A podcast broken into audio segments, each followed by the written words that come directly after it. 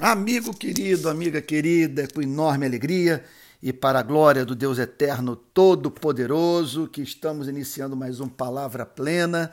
Bom dia! Eu sei que você deve estar um pouco decepcionado comigo porque estou sumido.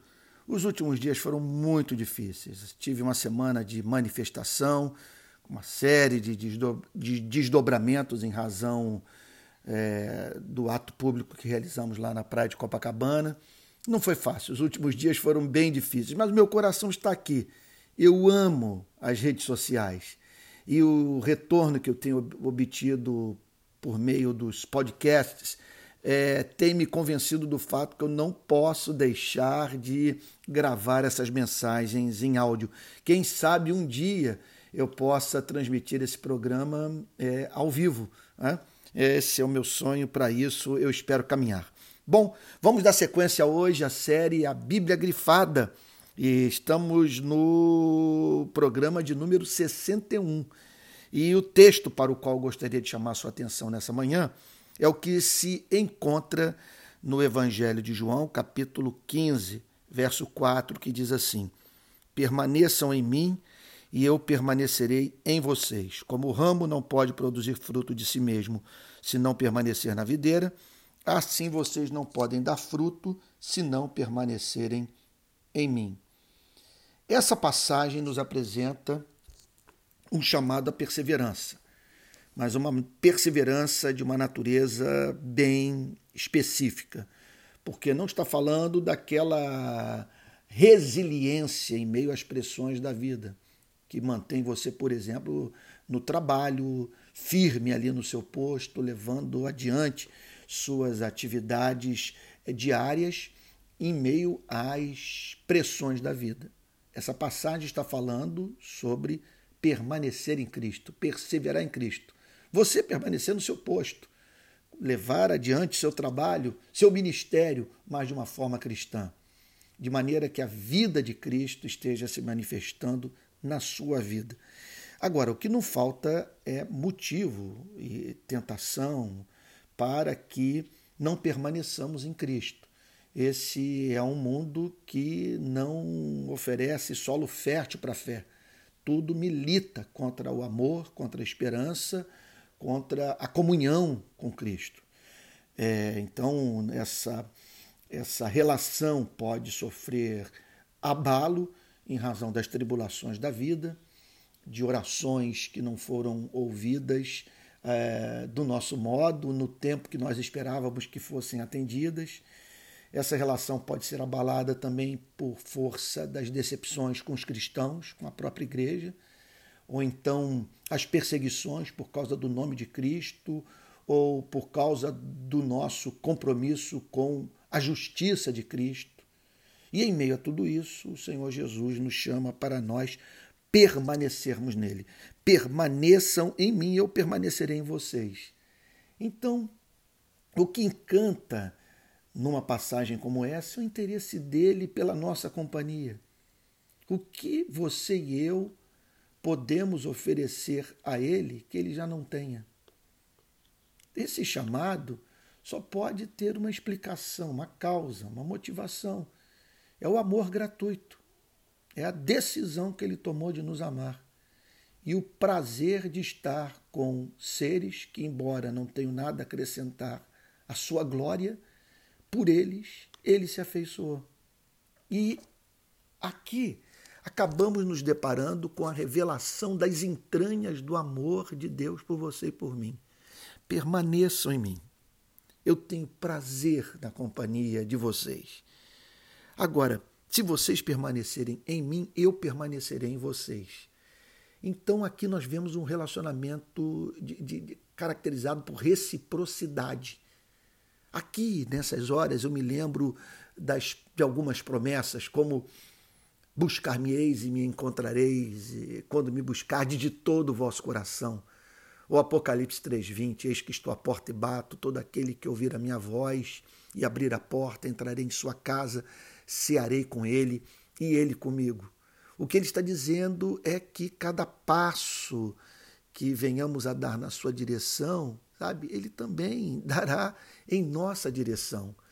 que, portanto, se nós nos derramarmos diante dele em amor, ele se derramará também em nossas vidas em amor. É bem verdade que ninguém permanece nele. Não há movimento inicial de comunhão com ele que não seja pela sua graça. Contudo, observamos nessa passagem a responsabilidade humana. Aí talvez você esteja perguntando, mas se a Bíblia declara que os eleitos inevitavelmente serão salvos, por que uma exortação como essa? Porque Deus adapta aos fins que ele decretou os meios.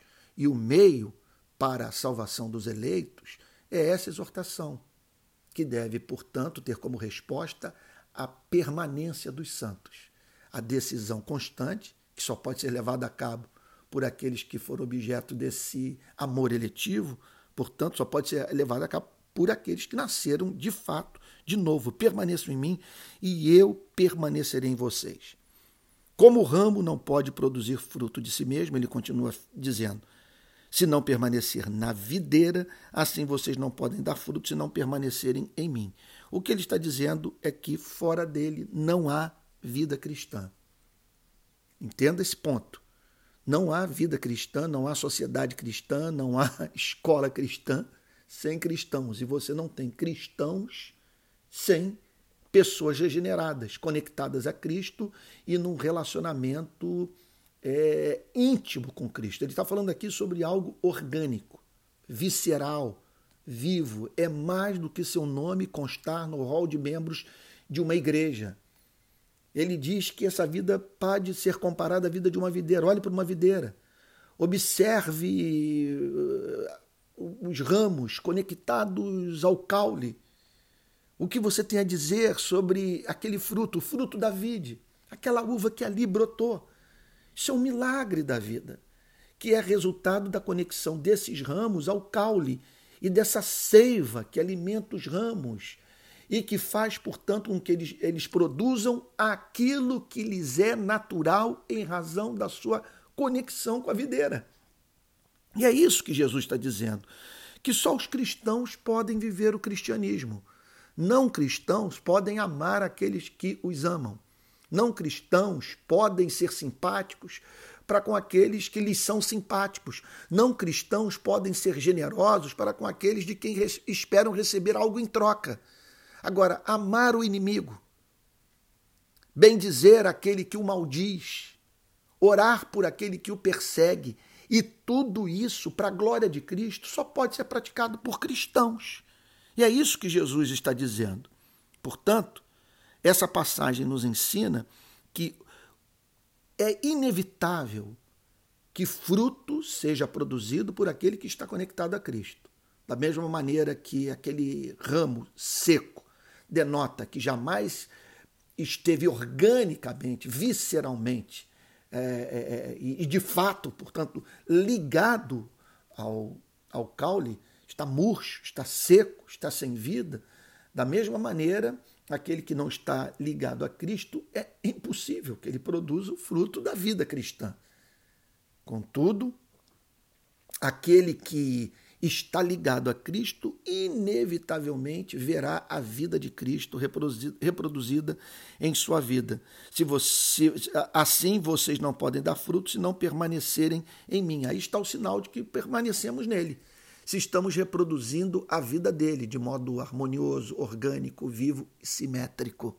Simétrico, não separando ética privada de ética pública, não separando experiência com Deus de interesse por teologia, não separando o interesse pela teologia da prática da vida cristã, não separando o compromisso com a justiça de uma vida doce, não separando a doçura do compromisso com a verdade.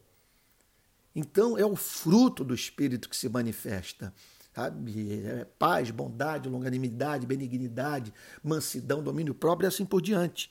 Agora, como permanecer em Cristo? Nessas horas, me ocorre, nós estamos próximos do Natal, a experiência vivida por Maria. Quando o anjo anunciou que ela seria a mãe do Messias, a Bíblia declara que ela virou-se para ele na presença do seu Deus e disse: Eis aqui a serva do Senhor, que se cumpra em mim conforme a sua vontade. E aí ficou grávida de Cristo. Maria ofereceu o seu corpo a Cristo. E é isso que nós devemos fazer. Momento a momento, oferecermos o nosso corpo a Cristo para que sua vida se manifeste através da nossa.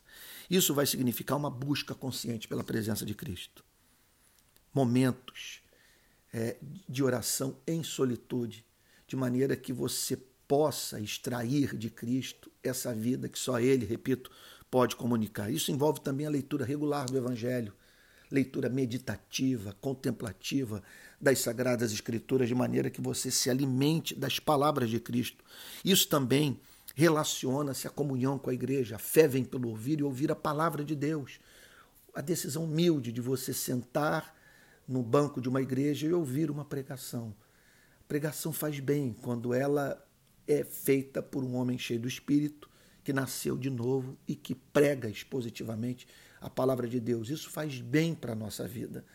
Todos nós cristãos temos uma história de relacionamento com os pregadores e por meio do qual nossas vidas foram profundamente enriquecidas ao ouvirmos a palavra de Deus mediada por um homem. Esse é o método de Deus. Então, portanto, nós permanecemos em Cristo, permanecendo em comunhão com a igreja de Cristo. Uma vida de obediência também. Porque não adianta você ter essas práticas devocionais se você resiste à voz de Cristo no Evangelho, recusando-se a viver a vida de Cristo. Tudo isso é vivido pela fé, pela graça, pela firme confiança que a misericórdia de Cristo revelada no Evangelho é maior do que os nossos pecados. Que Deus lhe dê graça para você continuar firme nesse que faz sua vida revelar a beleza do próprio Cristo.